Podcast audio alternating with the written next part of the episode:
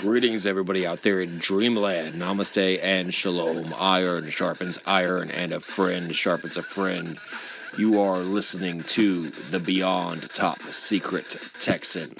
I am the Beyond Top Secret Texan, broadcasting to you from the coast with the most, the Gulf Coast, the third coast of Texas. The darkest truths from the darkest web need to be told, and you must listen to the Beyond Top Secret Texan.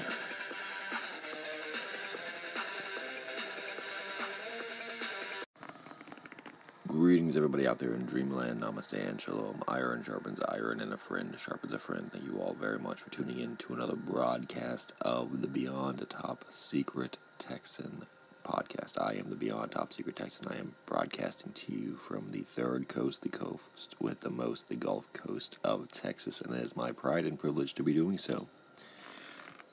Thank each and every one of you out there in dreamland, listeners new and old. Thank you, every single one of you, for supporting me, supporting this channel.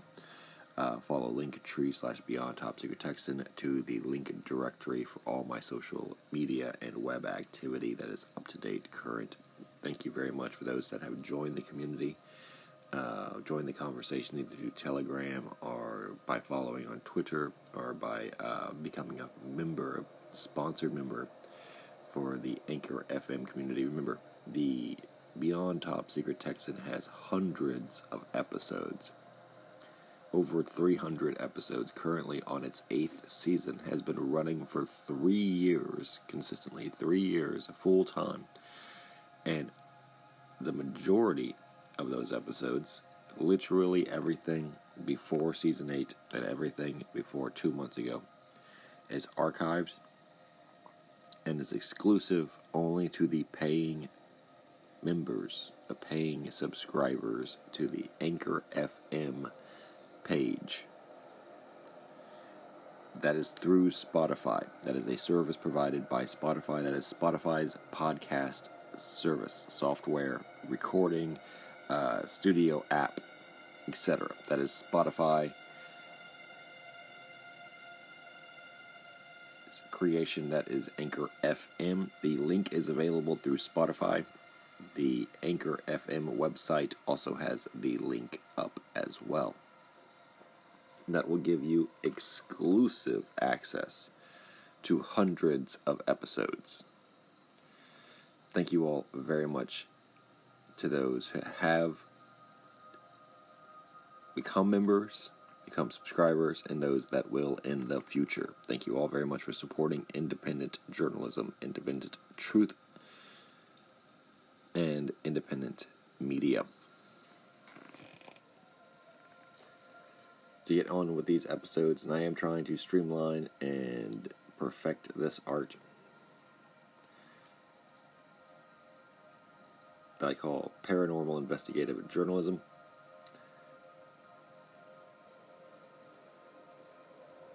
I will jump right into the topic of today, of this episode, however or whenever you are finding yourself listening to it. I've come along this incredible testimony, a eyewitness report, first-hand testimony about a UFO crash recovered in Peru.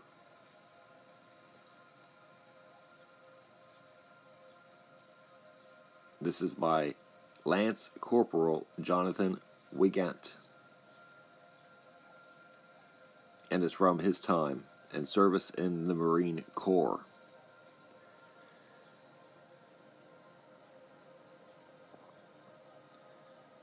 To repeat, today we're going to be going through the personal testimony of Lance Corporal Jonathan Weygandt on recovering a UFO crash in Peru.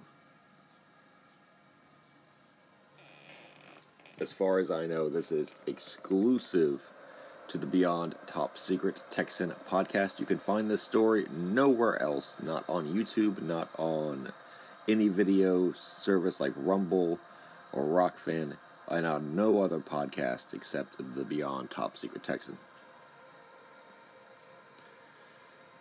So I begin. The testimony of Lance Corporal John Weygandt, October 2000, is when this testimony was created and submitted. Lance Corporal John Weygandt enlisted in the Marine Corps in 1994, stationed in Peru to provide perimeter security to a supposed drug traffic radar installation.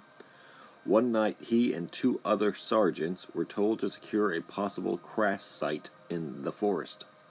When they arrived, they saw a 20-meter egg-shaped UFO buried in the side of the gorge.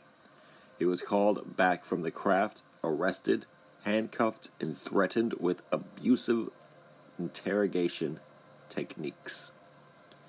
One of the men told him that the interrogators basically did what they wanted and that they were not under constitutional law. Weygandt believes that the UFO was shot down by a HAWK missile, H-A-W-K missile. I enlisted in the Marine Corps under the Delayed Entry Program in July of 1994 while still in high school. I enlisted, of course, in a delayed entry for a year or so.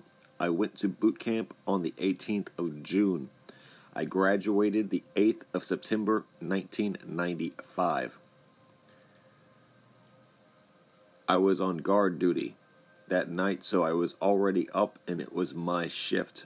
We got up at about 3 or 4 in the morning and headed out about 5 or 6 Hummers. We drove to where we needed to go, and from there we had to hump through the bush. So we got there at about 6 or 7, just when it started to get light. Well, we found the area real easy because there was a huge gash in the land where something had crashed. It didn't break anything. I don't know if you've ever been to a crash site where you had trees and they were just broken like in half. Everything was burned and it was like something had almost cut warm butter with a knife. It was like something on fire or had some kind of energy like a laser and had cut it. It was really strange. Anyway, it was in the front with Sergeant Allen and Sergeant Atkinson, and we were 10 or 20 meters ahead of everyone else. We all had maps and radios and compasses so we wouldn't get lost. We were the first ones to see this thing. It had gone up the hill and then off of the side in the ravine. This was about a 200-foot ridge. At least all solid rock. It was buried in the side of a cliff. Anyway, we didn't go straight up. We went to the left and walked up to the top of the ridge, and that is when we saw the craft. This was a huge ship, and when I first saw it, I was scared. It scared the heck out of me. I didn't know what to do. It was really confusing. We all climbed down, and it was buried at about a 45-degree angle in the side of the cliff there at the ridge. This was a steep cliff. It was straight up and down. It was dripping a syrup-like liquid. It was everywhere, and it was greenish-purple, and it kind of fluctuated. You would look at it one time, and then you would look back at it again, and it was almost like it was alive and changing or moving. But every time that you looked at it, you saw a different shade of greenish purple, different than when it looked before. There was one light on the ship that slowly went around the machine. And the machine, I could hear it because it was still functioning and it had like an electric hum to it. It was like a bass. Like say if you unplugged an amp from a guitar, the kind of deep sound, the hiss, and it kind of fluctuated, and then finally it just cut off, and everything just seemed to stop, went real quiet. When I was looking at the craft, it was buried, so I could see the back of it, and there were these things that looked like vents, sort of like fish gills on the back. I couldn't see around the other side, and I guessed that it was the same way on the other side. Again, this liquid that had came out of the ship got on my camis, and it discolored them and ate them almost like acid across the time we were there. It ate some of the hair off my arms. I didn't know that until later on. I was down there with the ship. There were 3 holes in it. I assumed that they were hatches, but there was no way to tell. They were not flush with the main body of the craft. They were, I don't know, a few inches below. I know that there was one on top because you could slightly see it. I don't know about the other side. There was another hatch the same width and diameter of the top hatch, and it was kind of crooked to the side, and it was half open. I didn't see any lights or anything coming out of it, but I felt this presence. It is real strange. I think the creatures calmed me. It was weird, and I think they were trying to communicate with me, like, I guess, telepathically before I saw them. It is really weird, and I don't believe any of that stuff, or I didn't believe any of that stuff. It is like basically sitting in your car and turning on a radio station, and that is just noise, and turning it up real high. That is what I heard when I first got in there. It was voices that I didn't understand. Like if someone was whispering to me, but yelling at the same time.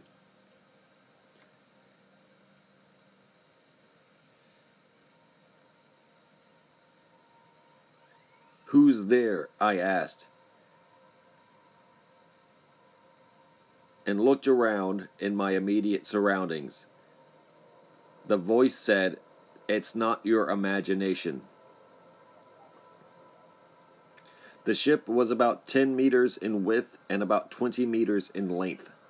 That is just an estimate from what I remember, but it was huge on the inside. It was shaped like something between an egg and a teardrop. It looked really aerodynamic, at least in the shape. I was close enough to make out detail on it, but it was just smooth. There were bumps and notches and things on it from the crash. It was really organic. It was almost like art. It looked like something that someone made in a shop. It looked like it could have been handmade, but out of what and what materials, I don't know. Definitely nothing like titanium. It looked metal, but it didn't have any reflection on it.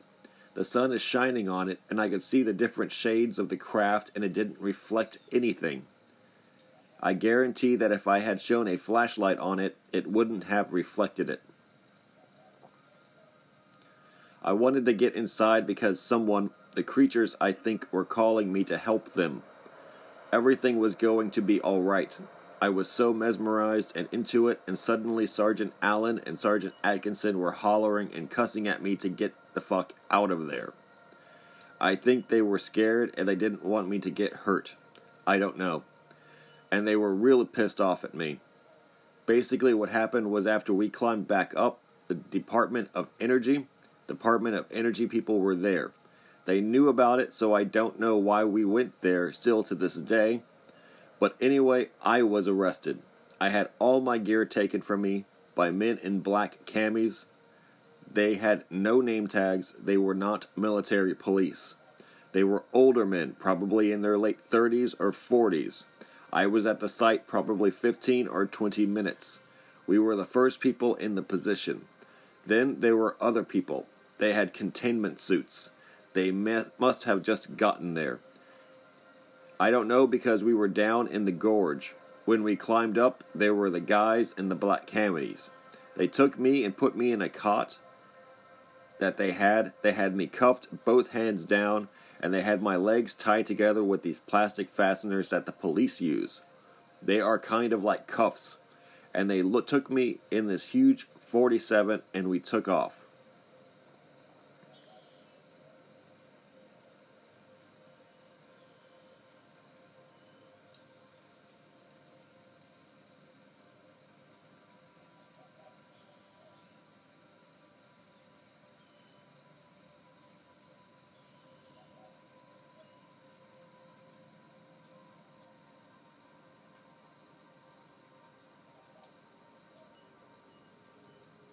I don't know how long I was contained or subdued. I don't know. My guess is 2 days. They had Lieutenant Colonel from the Air Force there, but he did not properly identify himself during the interrogation. You have got to sign these papers. You never saw this, he would say. He would tell me I don't exist, and this situation never happened. He would tell me if I ever told anybody that I would just go missing. He was real abrasive. Just a real asshole, I guess, is the best way to put it. They had me segregated with Air Force personnel for approximately 3 weeks, and after that I was sent back. At this facility, I saw there were Americans, but there were a lot of other nationalities there. There were even Chinese. I think Germans were there. A lot of other people were there at this base. All they did was take me to the interrogation room and back out, but I saw and heard different languages. I sat in there for, 15 hours with a light, and then maybe 15 hours without a light. Then they put this light in my face again, and they were yelling at me. I couldn't readily identify any of these guys, but I knew one of them was at the crash site because I recognized him when he was in black fatigues. The group, my section, was about 8 to 10 guys, but just me, Sergeant Allen, and Sergeant Atkinson saw the ship, and only I entered it. We were the only ones that saw it. Now the others saw the crash site where it came through the jungle. They saw that, but they did not see the ship. They didn't go into the ridge. Like I said, we were 10 to 20 meters in front of them, and we radioed that we found it and everything was fine. It was in late March, early April of 1997 when this happened.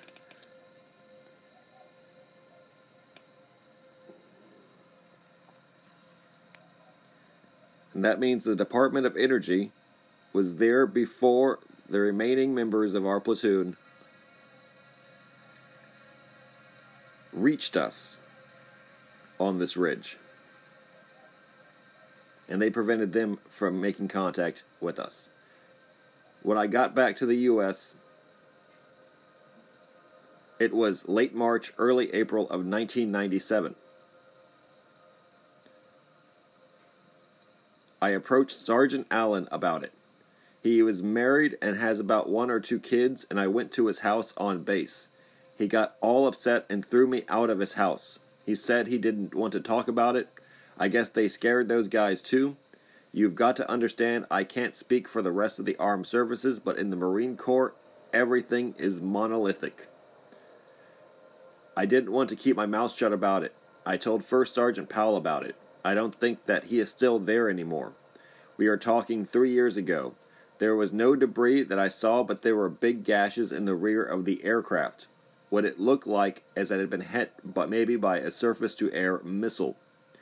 This is what I think happened. We shot it down. The other guys at the radar facility knew it was flying. I knew that these aircraft were flying because I had been in the command center there at the radar installation, and I heard a couple of women there in the Air Force talking about aircraft flying in and out of the atmosphere at Mach 10 plus. So these aircraft were flying around there. They would re-enter the atmosphere. I believe that the higher-ups knew it was flying in the area. Basically, the radar was sitting on a hill and it rotates. There is a command bunker that is built under the earth. It looks like Star Wars in there. It is totally air-conditioned. It is really nice. There are computers, and they have the control panels that control the radar, and I guess they are linked to other sites and get other data coming in. Well, one night I was there checking people going in and out. They have IDs, and I would check them. So these two girls came walking out, and they were talking. Well, we have these aircraft flying again, and the other girl said, yeah, they are coming in and out of the atmosphere, and they log all these flights coming in. Later, a man comes and gets the logbooks, and I had to sign off for him to take all that. When you have objects that re-enter the atmosphere and then stop on a dime and then turn around and go exactly the opposite direction, that is kind of strange. Meteors don't do that.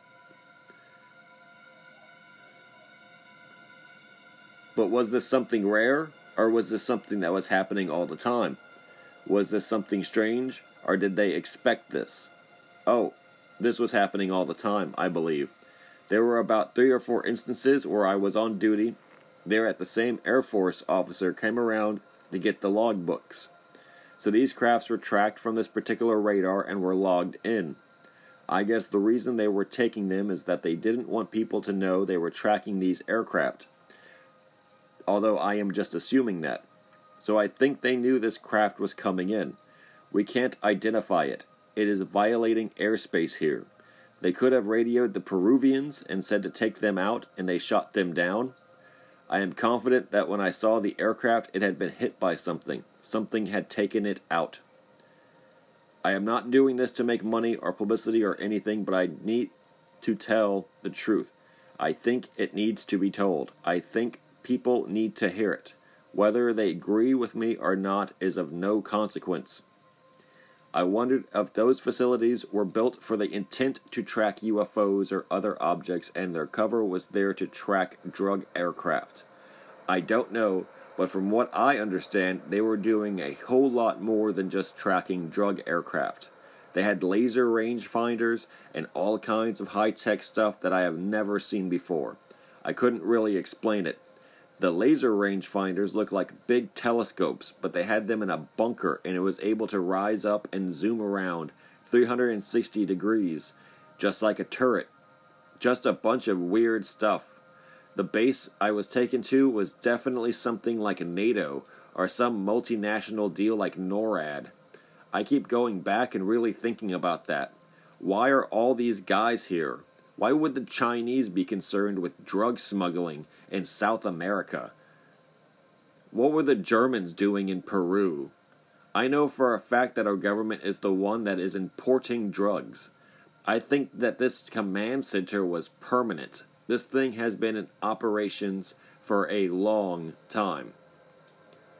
At the crash site, there were about 30 of these guys with hazard suits on, at least.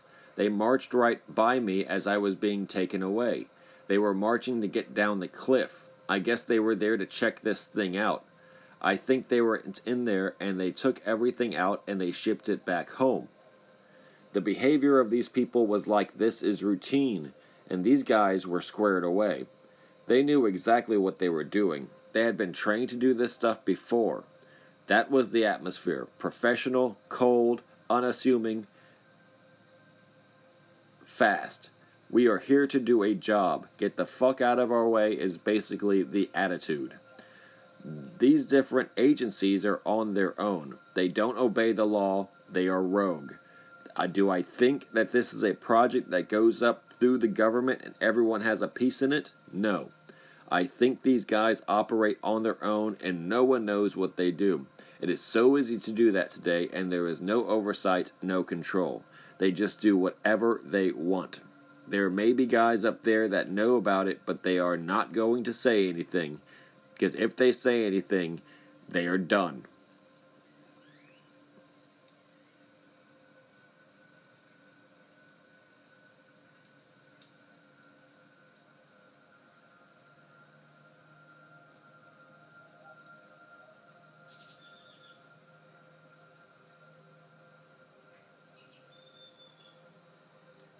And thank you all very much for listening to me recite this eyewitness testimony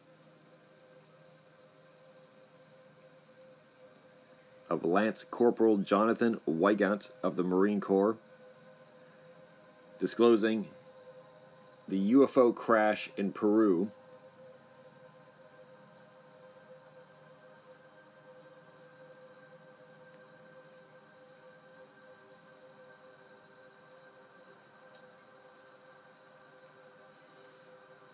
that not only he witnessed, but actually entered until being detained and interrogated by members of the deep state, specifically Department of Energy, in the shadow unilateral Earth Alliance base where he was stationed.